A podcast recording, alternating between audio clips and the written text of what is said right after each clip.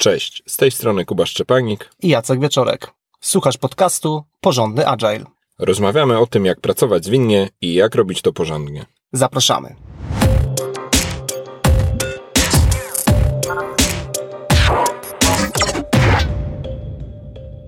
W dzisiejszym odcinku będziemy poruszać temat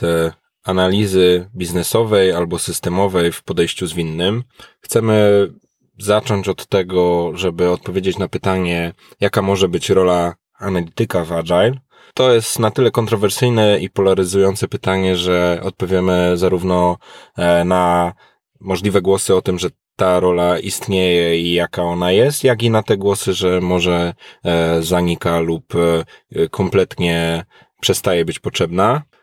W drugiej części odcinka porozmawiamy o tym, jak taka rola analityka czy rola analizy w podejściu zwinnym może nadal funkcjonować, jakie są dobre praktyki, jakie dobre praktyki widzimy z naszego doświadczenia, czy z doświadczenia zespołów, z którymi jakoś w bezpośredni sposób współpracowaliśmy. Ale tak jak wspominałem, zaczniemy od pytania, jaka może być rola analityka w podejściu zwinnym? No tutaj myślę, że tak jak wspomniałeś, temat jest polaryzujący z tego względu, że myślę, że możemy tutaj rozważyć co najmniej dwie opcje, pomiędzy którymi oczywiście pojawiają się jakieś odcienie szarości. Tak więc z jednej strony, tak bardzo ogólnie rzecz ujmując, ta rola analityka może wyglądać w ten sposób, że po prostu nic się nie zmienia. Analityk, tak jak pracował wcześniej w takim modelu zwykle bliższym modelu kaskadowemu, no po prostu tą analizę wytwarza z dosyć dużym wyprzedzeniem najczęściej wytwarzają samodzielnie. Często jest to osoba, która nie siedzi z zespołem. No i to jest takie jakby skrajne podejście, gdzie analiza jest pewnym półproduktem, który jest produkowany, następnie jest przekazywany do developmentu. No z drugiej strony taka rola analityka może być rolą, w której analityk jest częścią zespołu deweloperskiego. No i myślę, że w takim ujęciu można by było bardziej mówić nawet o tym, że jest osobą, która dostarcza kompetencje całemu zespołowi, a nie tylko rolą, która po prostu wypełnia swój bardzo wąski kawałek odpowiedzialności, no i na koniec pracy tą pracę wypycha dalej. Dobra, zanim wejdziemy w takie większe kontrowersje, to może zdefiniujmy też, co rozumiemy pod pojęciem analityk, bo z racji swojego doświadczenia, a zanim byłem związany z Agilem, byłem też związany z tematem analizy biznesowej, gdzie zarządzałem zespołem, a jeszcze wcześniej sam funkcjonowałem jako analityk biznesowy, no to widzę, że te funkcje i te role w różnych organizacjach mogą być różnie rozumiane. To kogo mamy na myśli, mówiąc w tym odcinku o analityku? Ja mam na myśli osobę, która zbiera i przygotowuje w jakiejś formie najczęściej spisanej wymagania związane z konkretnym produktem. I to może być zarówno taka analiza biznesowa, jak i analiza systemowa. No właśnie, to są dwie najpopularniejsze, takie najbardziej wyraziste dwie role analityka. No może być taki analityk bardziej biznesowy, bardziej analityk wymagań, czy analityk czasem funkcjonalny, że zajmuje się bardziej tą perspektywą, czego biznes potrzebuje, jak to spisać, jak to przeanalizować, jak to połączyć, jak to logicznie poukładać. No jest też taki szczebelek analizy bliżej systemu, bliżej też może developmentu i jakiejś formy architektury,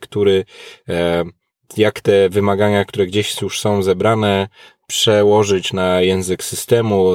może zamodelować już jakieś procesy, przepływ jakoś przez system. I w różnych organizacjach to jest bardzo różnie rozwiązane. No i też, co trzeba podkreślić, to też to, że w różnych firmach w różnym stopniu profesjonalizmu podchodzi się do tej roli. W niektórych firmach analityk to jest taki pracownik najniższego szczebla, taki junior, któremu po prostu na razie daje się do opisania to, co jest do zrobienia w projekcie, i tam nie ma wielkiej filozofii, ale nie ma też za bardzo profesjonalnego podejścia. No są też firmy, w których analityka docenia się trochę mocniej, uznaje się też tą istotność tej roli, no i wtedy analityk ma profesjonalne narzędzia, jest mocno przeszkolony, certyfikowany czy to podejść, czy z technik, być może również zgrupowany w jakiś osobny zespół z zarządzanymi kompetencjami w jakimkolwiek rodzaju analizy, być może ze standardami też organizacyjnymi. I niezależnie od tego, jak ten analityk jest poukładany, to na pewno kontrowersja pozostaje, że analityk łatwo może się skojarzyć z takim podejściem waterfallowym, takim kaskadowym, że analiza, projektowanie, development, testy, wdrożenie, no i ta analiza tu jest już pierwszym krokiem, czyli niezwykle prosto udowodnić taką filozofię, że ten analityk jest sprzeczny z podejściem zwinnym, no bo tutaj tworzy dokumenty, jest jakąś fazą przed developmentem, a w wielu miejscach manifest zwinnego wytwarzania oprogramowania mówi, że ten analityk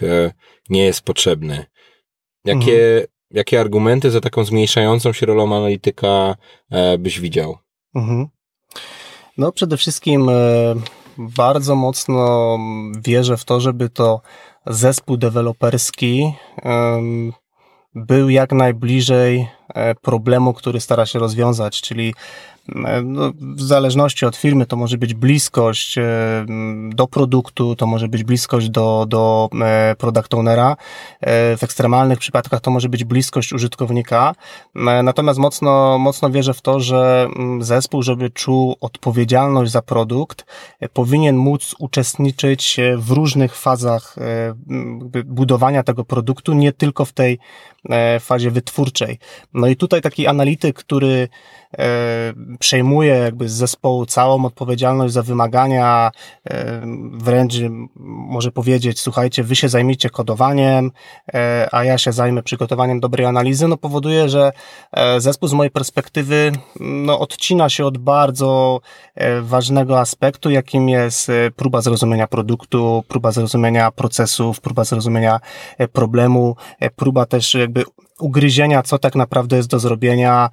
co jest super istotne, co jest mniej istotne, szukanie jakichś płaszczyzn, gdzie możemy te wymagania przeciąć. Tak więc z mojej perspektywy, tak skracając to do jednego zdania, to zespół trochę wchodzi w rolę takich podwykonawców, gdzie dostają po prostu rozpisaną specyfikację, i po prostu mają robić. I uważam, że to niesie za sobą bardzo ciężkie implikacje, jeśli chodzi o to, jak dalej ten konkretny zespół rozwija dany produkt. Ta rozpisana specyfikacja, o której wspominasz, jest też mocno negowana zarówno w zasadach, że ponad rozbudowaną dokumentację preferujemy jednak działające oprogramowanie, jak i w zasadach stojących za manifestem jest jednak preferencja do tego, żeby komunikacja przebiegała twarzą w twarz, a nie,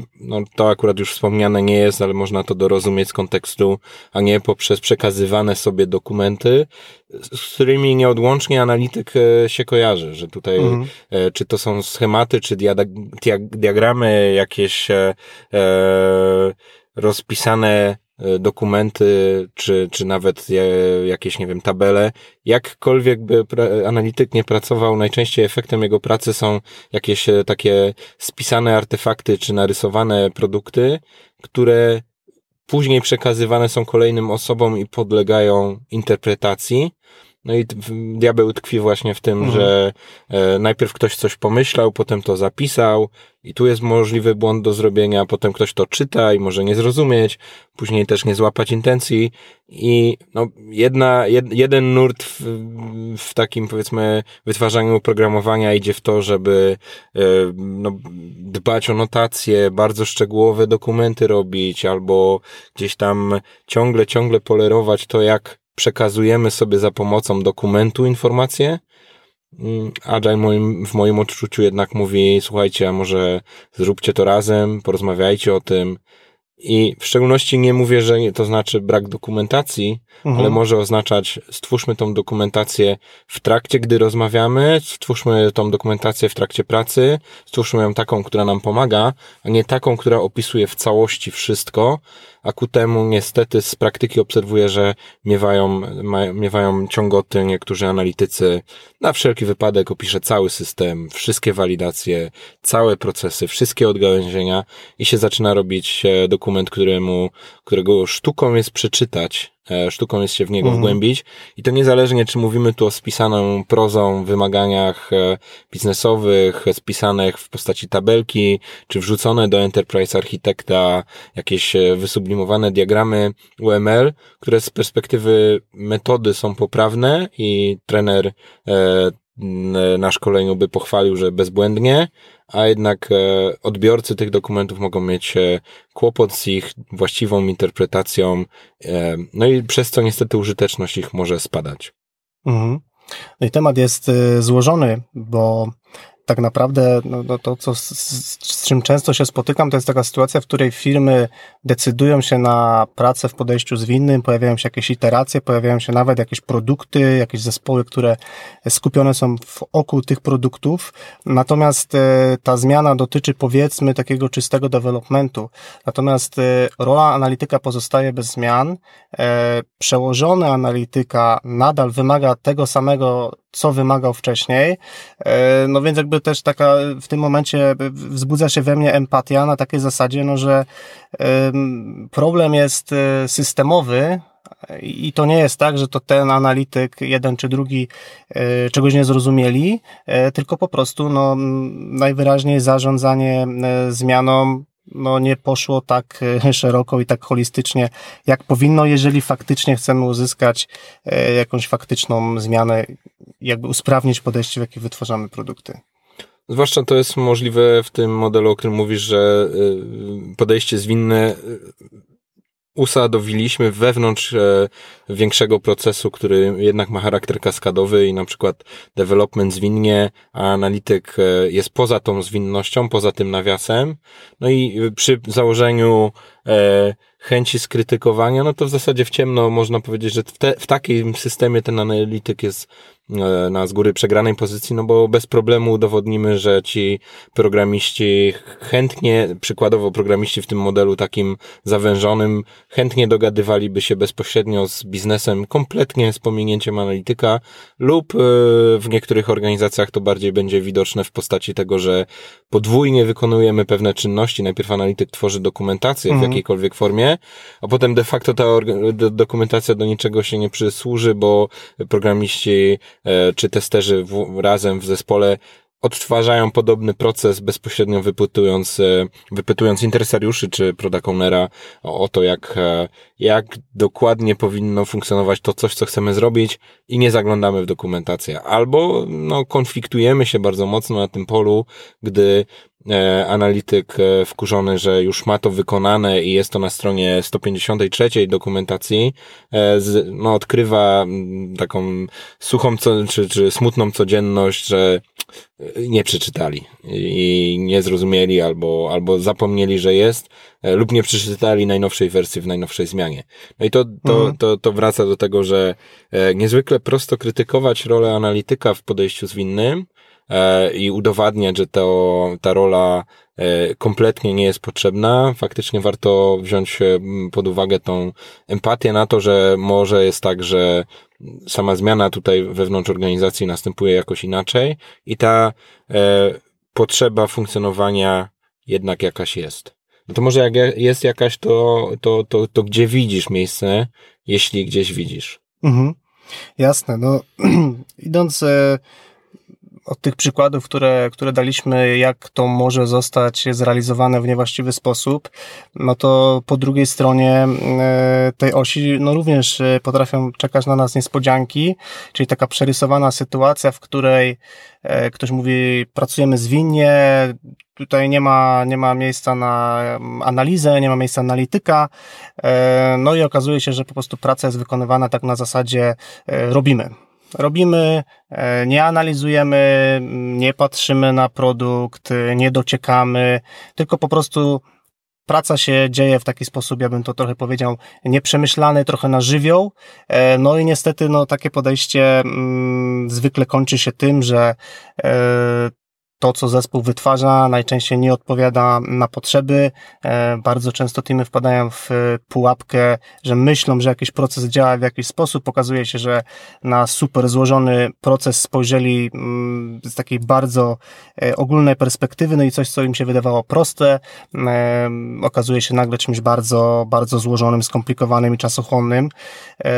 Tak więc takie to skrajne podejście, że nie ma analizy w podejściu zwinnym, no to tutaj byłbym bardzo ostrożny, no bo bardzo łatwo wpaść w pułapkę, w której no nie analizujemy, no ale jak nie analizujemy, no to w sumie skąd wiemy, co jest do zrobienia, jak dociekamy do tego, co tak naprawdę powinniśmy stworzyć. Mhm. No też takim w miarę pewniakiem, moim zdaniem, na sąsiedniej pozycji do tego, co mówisz, będą organizacje, w których też ta dokumentacja jednak jest potrzebna. Nie dajmy się zgubić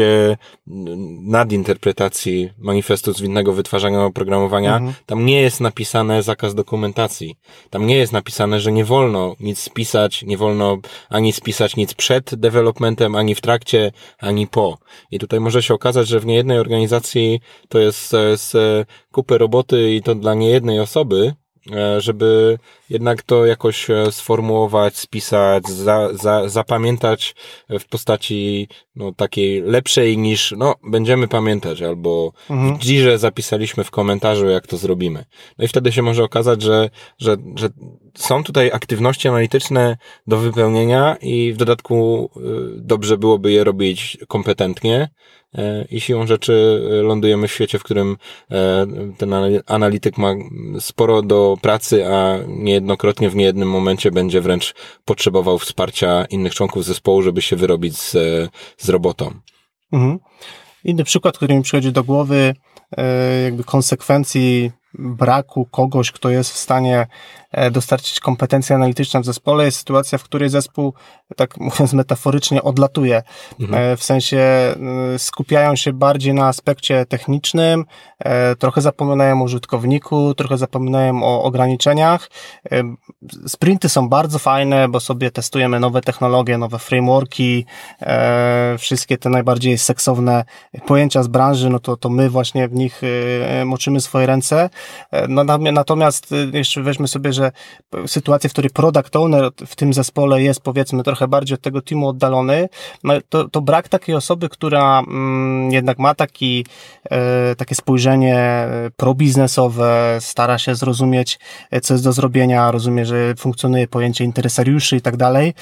no to może się okazać, że taki zespół po prostu sobie coś tam robi, ale kiedy przyjdzie moment, gdy ktoś z managementu powie sprawdzam, to może się okazać, że mamy piękną architekturę, wszystko świetnie zrobione technicznie, ale kompletnie nie rozwiązujemy problemów biznesowych, albo co gorsze, ten fundament techniczny, który przygotowaliśmy, on nie będzie w stanie sprostać logice biznesowej, która powinna być dostarczona. Mhm. Jak jesteśmy w tym temacie przydatności analityka, czy wypełniania roli analityka w zespole, to ja bym też dołożył ten aspekt taki zmiany w czasie, o tym już zasygnalizowałeś, że jakby zmiana jest systemowa, to ja bym dołożył też ten aspekt tego, że niejednokrotnie w zespołach spotykam to, że ty mówisz o postawie, czy takiej pro biznesowej, czy pamiętaniu o użytkowniku. Ja bym też dołożył to, że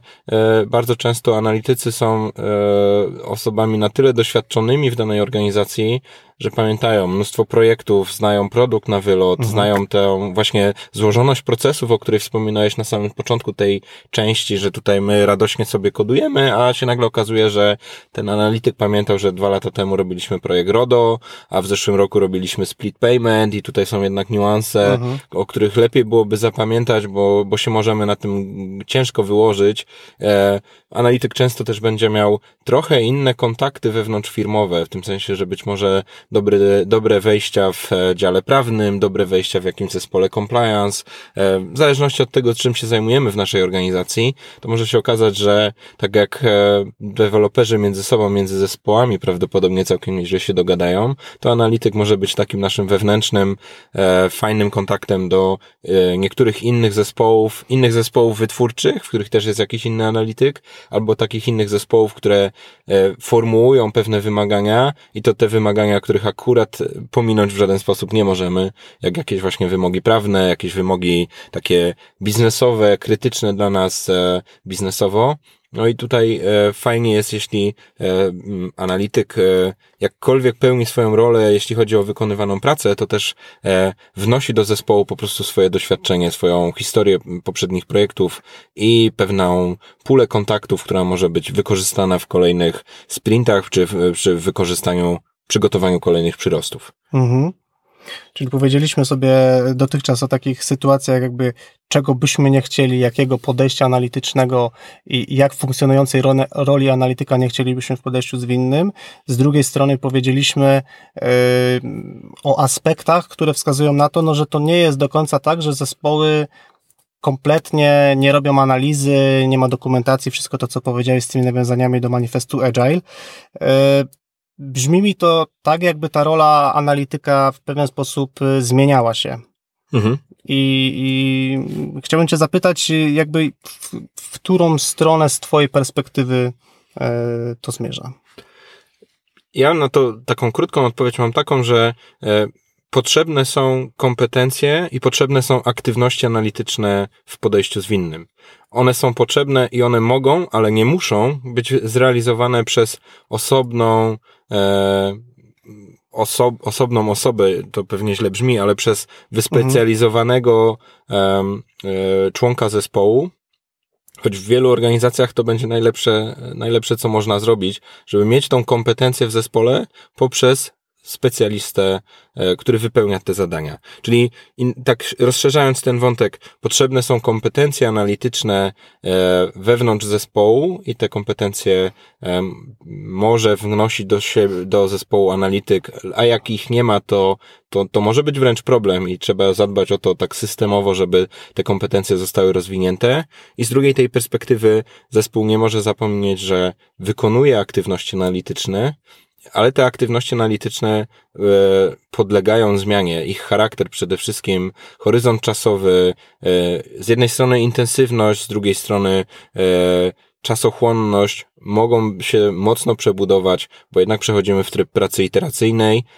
i ta analiza będzie wykonywana mniejszymi porcjami. Ja zakładam też, że całym zespołem, w których taki kompetentny analityk, czy to z etatu, czy po prostu ktoś z zespołu, kto te kompetencje ma trochę lepsze, można powiedzieć, że tak trochę niesie cały zespół, mentoruje cały zespół w tym, żeby wykonywać te działania lepiej, żeby zadawać sobie niektóre pytania, żeby zapisywać niektóre rzeczy, które są dla nas kluczowe. Czyli potrzebne są kompetencje i potrzebne są aktywności. Niekoniecznie potrzebny jest zawodowy, dedykowany do tego członek zespołu, jeśli w danym kontekście, w danej sytuacji nie ma takiej potrzeby. Mhm.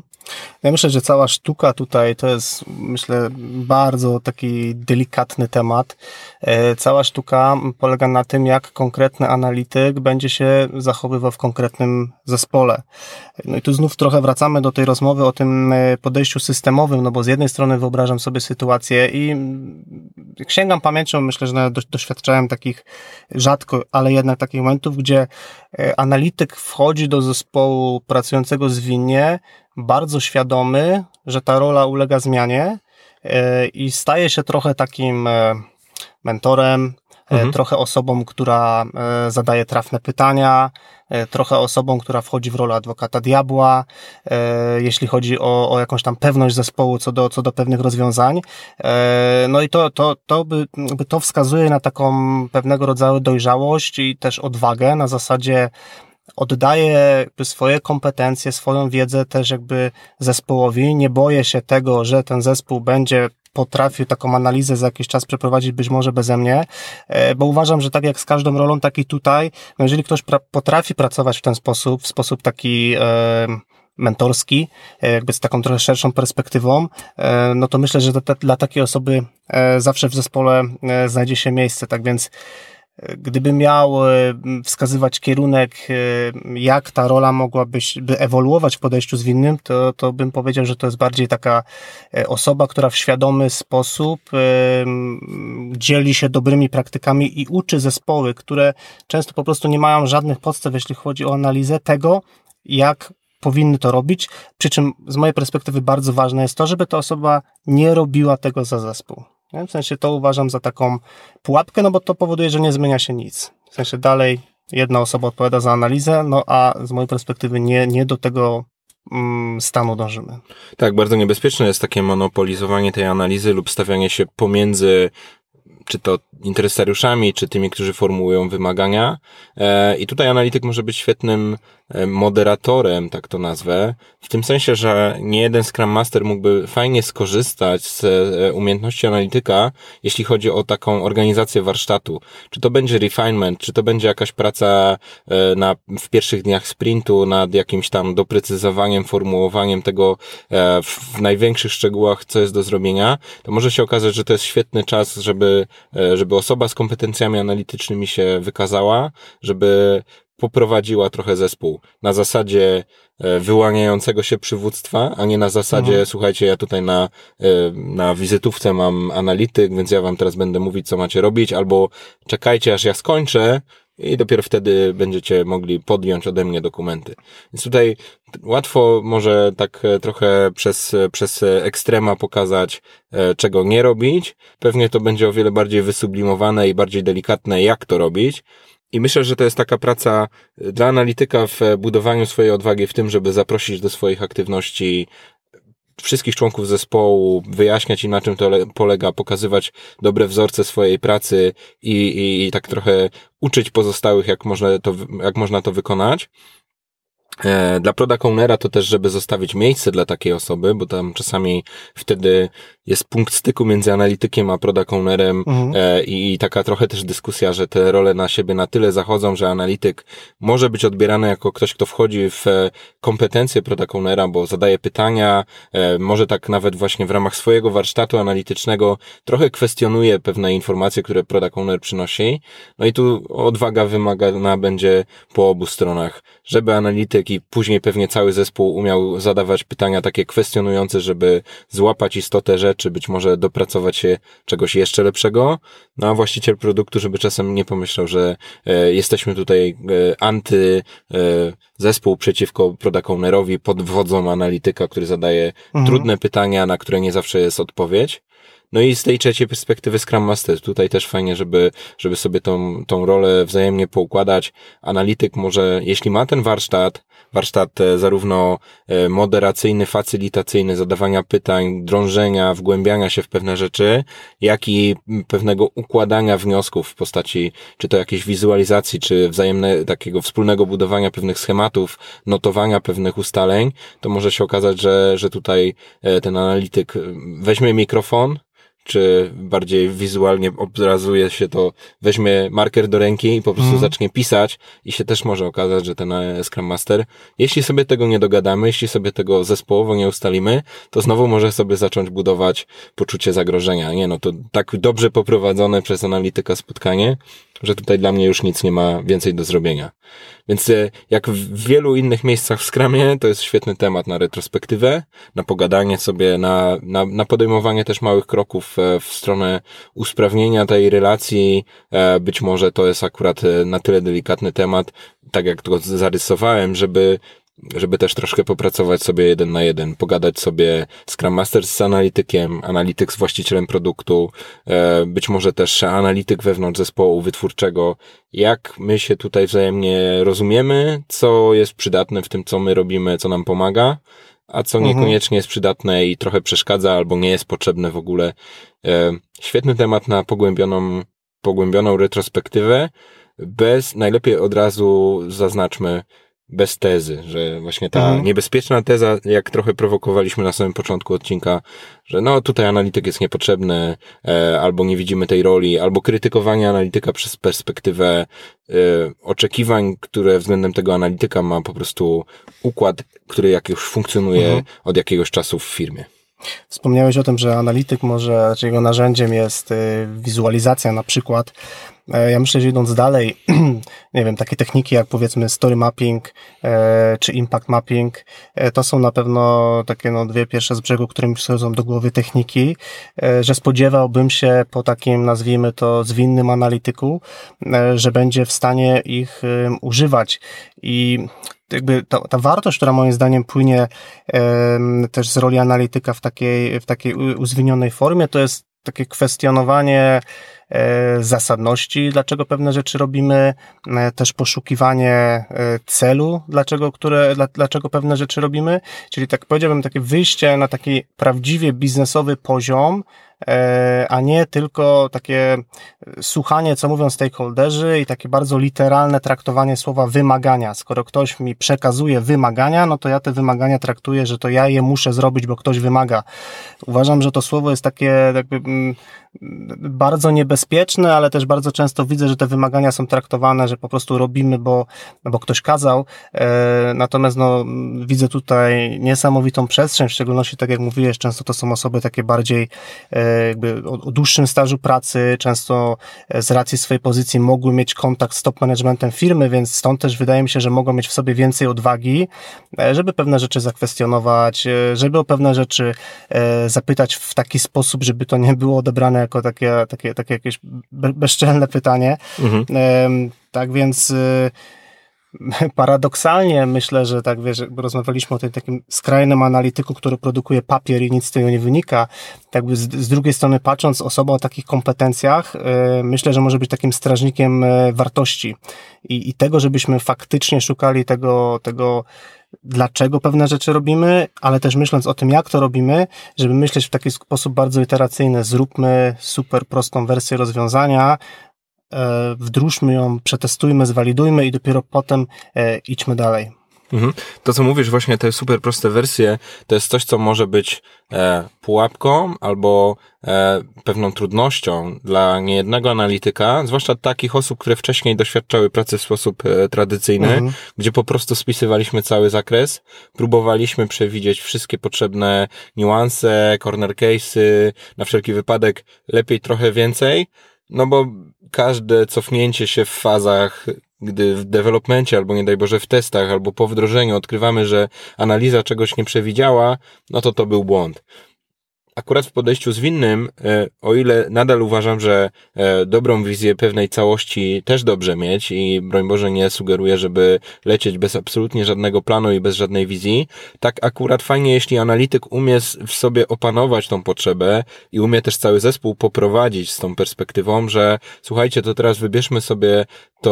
tą esencję, to jądro, to co jest najważniejsze w tym, co biznes potrzebuje, co najbardziej boli użytkowników albo co będzie naszą największą przewagą. W zależności od tego, jaki produkt realizujemy i na jakim etapie życia ten produkt jest, ale wybierzmy to coś, co jest najważniejsze. To jest rola product ownera, żeby takie priorytetyzacje nadawać, ale akurat analityk może ze swoją kompetencją analizy, literalnie to traktując, czyli rozebrania elementów na części pierwsze, oraz bym dołożył też umiejętność syntezy, czyli dobrania spośród całej dostępnej informacji tego, co jest ważne. I można to zrobić, tą syntezę można zrobić poprzez jakąś wizualizację, jakieś poukładanie, czy to będzie jakiś rysunek, czy rozłożenie backlogów, jakiś ciekawy, cwany i taki unikalny dla naszego produktu sposób. I w efekcie ten analityk może przemoderować cały zespół właśnie przez story mapping, czy jakieś rozłożenie czegoś na jakieś macierzy, i wzajemna pomoc, taka całozespołowa praca nad tym, żeby wybrać to, co jest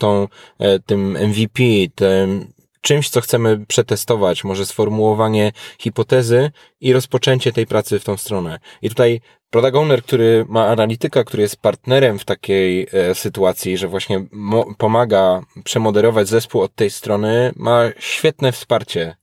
Scrum Master ma świetne wsparcie. Ta osoba też w tej roli będzie się czuła bardzo spełniona, jeśli będzie miała poczucie, że bardzo pomaga całemu zespołowi uzyskać dobre efekty. I to jest ta strona, taka też jedna z obietnic podejścia zwinnego, że wykonujemy wartościowe produkty wcześniej często. To nie jest praca, że o wiele więcej kodu wykonujemy, tylko to, co wykonujemy, ma po prostu o wiele wyższą wartość. I tutaj wracając do tej koncepcji, fajnie, jeśli analityk przepracowany ma w sobie, że nie musimy mieć całego zakresu, całego rozpoznania. Mamy to rozpoznanie na poziomie wystarczająco dobrym, wystarczająco takim szybko zrealizowanym, ogólnym i przechodzimy do realizacji, bo podejście zwinne zachęca nas do tego, żeby tutaj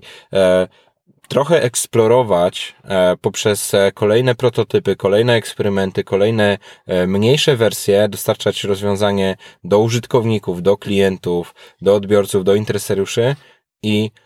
na bazie feedbacku rozbudowywać rozwiązanie jeszcze lepsze, a nie coś, co czasami niektóre zespoły zwinne mogą mieć, czyli takie pracujemy zwinnie, ale tak naprawdę wiemy dobrze, jaki zakres mamy zrealizować. I to niestety jest złudzenie, to jest takie oszukiwanie się, ale w tym oszukiwaniu się niestety pomaga, że możemy nie mieć takich kompetencji, nikt nie zadaje nam trudnych pytań i też firma trochę na razie nie umie tego wykorzystać, więc interesariusze nas nie zachęcą do myślenia w ten sposób, management nas nie będzie inspirował, może Scrum Masterzy na razie też nie mają wystarczająco dużo odwagi, żeby to proponować, albo w ogóle na razie tego nie dostrzegają. Więc tutaj analityk może być też osobą, która przeprowadzi cały zespół przez taką perspektywę, zdekomponujmy ten gigantyczny zakres, który nam się wydaje, że jest przed nami, na mniejsze fragmenty, dobierzmy w przekonujący sposób nas samych oraz interesariuszy te mniejsze kawałki i zaryzykujmy wdrażanie tych mniejszych kawałków, wprowadzanie ich na rynek, wprowadzanie czy oddawanie ich do użytku naszym klientom. I skupmy się na tym, żeby konsekwentnie usprawniać to, co robimy, wyciągać wnioski, polepszać to, a nie dać się zapędzić w złudzenie kompletnego, dobrego, pełnego, wyczerpującego zakresu, bo są limity tego i te limity akurat tworzą dosyć mocne historie, które później są dowodem na to, że potrzebne jest podejście zwinne, bo waterfall nie działa, bo robimy gigantyczne, wielomiliardowe projekty trwające wiele lat, bo ktoś gdzieś na początku sobie stwierdził, my wiemy co chcemy, doskonale jesteśmy w stanie spisać cały zakres, tylko że on jest duży, ale wystarczająco dużo, ciężko nad tym popracujemy i na pewno wszystko przewidzimy, spiszemy, zapiszemy. No dobrze, powiedzieliśmy myślę dosyć dużo o też takich udanych historiach, o tym jak mogłaby wyglądać analiza i jej wykonywanie w podejściu zwinnym. Natomiast co w sytuacji, kiedy mamy analityka w firmie czy w zespole, firma wchodzi na ścieżkę usprawniania, uzwinniania sposobu pracy, natomiast analityk pozostaje nadal osobą, która bardzo mocno wierzy w papierową dokumentację, w rozpisanie wszystkiego na bardzo długo w przód. Jak twoim zdaniem, jak taka osoba odnajduje się w tak zwinnym środowisku? No, to odnajduje się lub się nie odnajduje. Na tak zadane pytanie to można odpowiedzieć w zasadzie zero-jedynkowo. Może się odnaleźć w tym sensie, że jeśli ma wsparcie w tym, żeby absolutnie nic nie zmieniać, to będzie twardo się trzymać swoich pozycji. W niejednej firmie pewnie tak to wygląda, że Agile ma analiza analizą, my tu mamy swoje diagramy, swoje schematy, swoje dokumenty i nie podskoczycie nam. I to jest konfrontacyjne, to jest często czasem takie trochę wręcz obstrukcja do toczącego się jakiegoś nurtu uzwiniania organizacji. Niektóre branże, ja sam też tak w takich pracowałem, mogą mieć wzmocnienie takich postaw poprzez jednak oczekiwanie zdokumentowania, wykazania się przed audytem. Może się okazać, że zostają takie wyspy braku zmiany. I wtedy mamy problem, ale zaraz podrążymy. A ja wierzę też, że niejedna osoba potrzebuje po prostu czasu, czyli na początku się będzie czuła zagubiona, zdziwiona, będzie tu trochę takiego teatru na zewnątrz, a w środku burza. I pewnie wewnątrz zespołu zrobiłbym sporo, żeby się wzajemnie dograć. Porozmawiać może jeden na jeden, niekoniecznie grillować taką osobę, czy atakować ją publicznie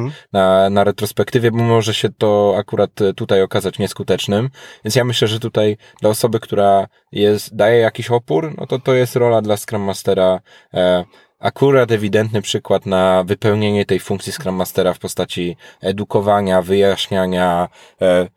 trochę przepilotowania przez to, jakby to mogło wyglądać. I czasami ten Scrum Master możliwe, że musi odrobić trochę swoje własne zadanie domowe, zrozumieć, na czym praca analityka polega, zrozumieć, po co te niektóre działania są wykonywane i być może poszukać wzorców, jak mogłoby to wyglądać inaczej. Wzorców w innych zespołach, bo często analityk wiąże się z dużymi organizacjami, wewnątrz których jest wiele zespołów i może się okazać, że dosłownie za rogiem albo na innym piętrze ten temat współpracy analityka z zespołem już został trochę rozwiązany inaczej i wcale nie trzeba szukać gotowych rozwiązań na rynku czy gdzieś tam najlepszych wzorców w innych firmach, bo może już na innym piętrze sobie ten temat poukładali i zarówno analityk sam tego innego zespołu, jak i Scrum Master z innego zespołu, czy deweloperzy mogą spokojnie po prostu opowiedzieć, jak sobie oni to poukładali i rozwiązuje się temat poprzez przykłady z tego samego środowiska, z dosyć podobnej domeny czy dziedziny. Mhm. Ja myślę, że jak ktoś nie wyobraża sobie zmiany sposobu, w jaki pracuje, to no myślę, że warto to też powiedzieć głośno, nadal jakby dostępnym w puli rozwiązaniem jest po prostu zmiana pracodawcy. No, na rynku jest bardzo dużo firm, gdzie po prostu ten model pracy analityka funkcjonuje w takiej formie niezmienionej od wielu lat i myślę, że po prostu są firmy, które naprawdę będą szczęśliwe, gdy dołączy do nich osoba, która po prostu chce te dokumenty produkować i jakby schodzić bardzo nisko poziomowo, w sensie realizować fazę analizy. Jest, myślę, masa firm, które nadal jakby w ten sposób pracują i one po prostu, te firmy potrzebują takich kompetencji tak jak mówiłeś, wyobrażam sobie, że taka rozmowa Scrum Mastera z analitykiem może być ciężka. Z moich obserwacji też widzę, że często Scrum Masterzy unikają takiej konfrontacji i tu znów wraca to, że to analitycy często są osobami doświadczonymi, tak więc ta dyskusja to nie jest takie, że przyjdzie Scrum Master, nie wiem, pomacha manifestem Agile czy jakimś innym Scrum Guide'em i nagle w analityku zadzieje się przemiana, więc uważam, że to jest trudna dyskusja. Faktycznie myślę, tutaj należy mieć przygotowane silne argumenty, natomiast z drugiej strony mam przed oczami historię pozornie pięknego skrama, trwa refinement, wszyscy czekają w milczeniu, wchodzi analityk, uruchamia Jirę i mówi: teraz was zapoznam z wymaganiami, i przewija 3 ekrany, niesamowicie precyzyjnie rozpisanych rzeczy, z sali nie ma pytań, praca wykonana, tylko jakiś taki smutek w zespole, że chyba nie o takie podejście zwinne walczyli. Tak więc myślę, że tak jak to, co teraz powiem, to dotyczy w sumie każdej roli. Zmiana sposobu pracy w firmie wiąże się z tym, że ludzie też zmieniają swoje podejście, swoją postawę i to dotyczy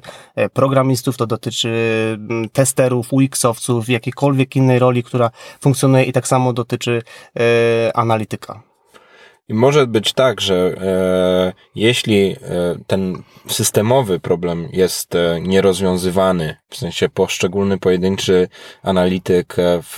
toczącej się jakiejś zmianie, czy w firmie, która już funkcjonuje w jakiś sposób zwinny, ale jest to niedoskonałe, że ten temat wraca. Pytanie, jaka może być rola analityka w zwinnym podejściu, wraca. No jeśli ono wraca, to znaczy, że temat jest jakiś jest. No i teraz wtedy wraca też to, co zaczęliśmy przy definicji. Jeśli w ramach organizacji funkcjonuje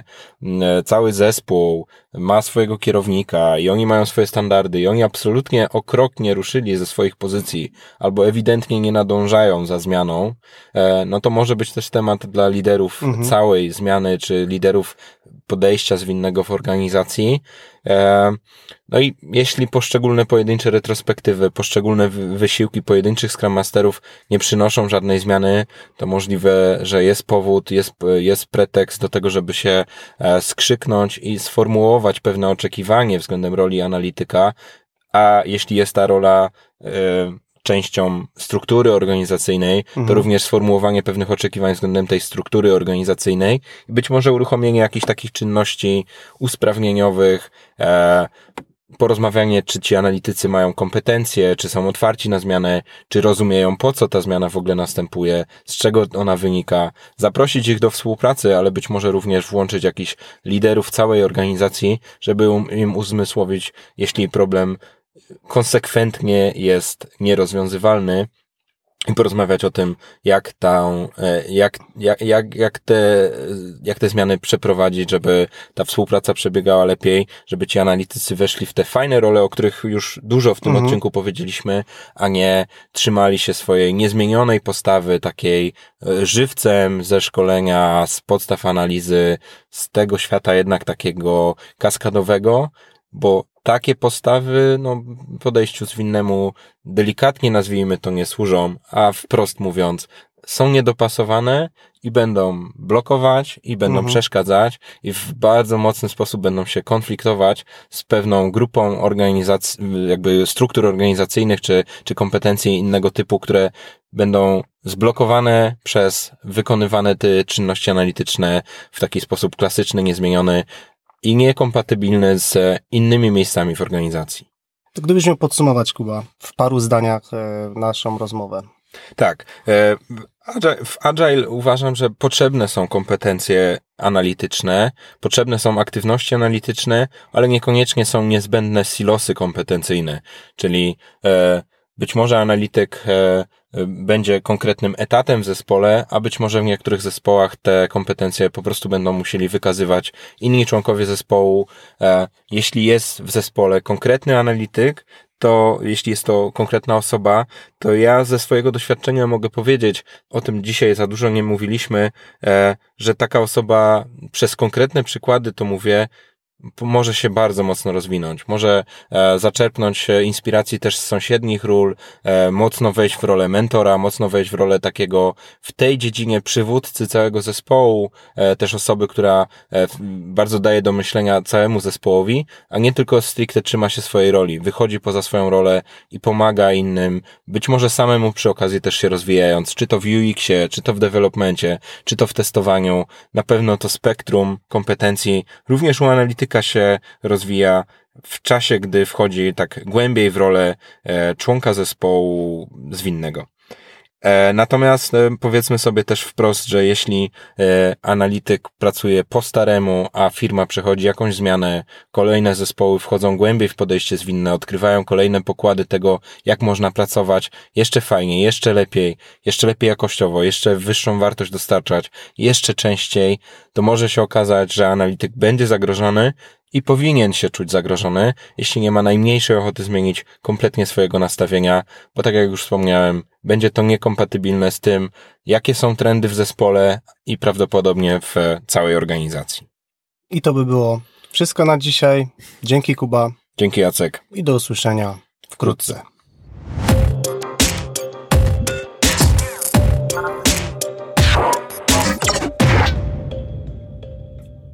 Dziękujemy, że jesteś z nami, słuchając tego odcinka do końca. Nagrywanie podcastu to dla nas coś zupełnie nowego, dlatego zależy nam, żeby usłyszeć, co o nim myślisz. Zostaw swój komentarz na iTunes lub napisz do nas na adres kontakt@porządnyagile.pl.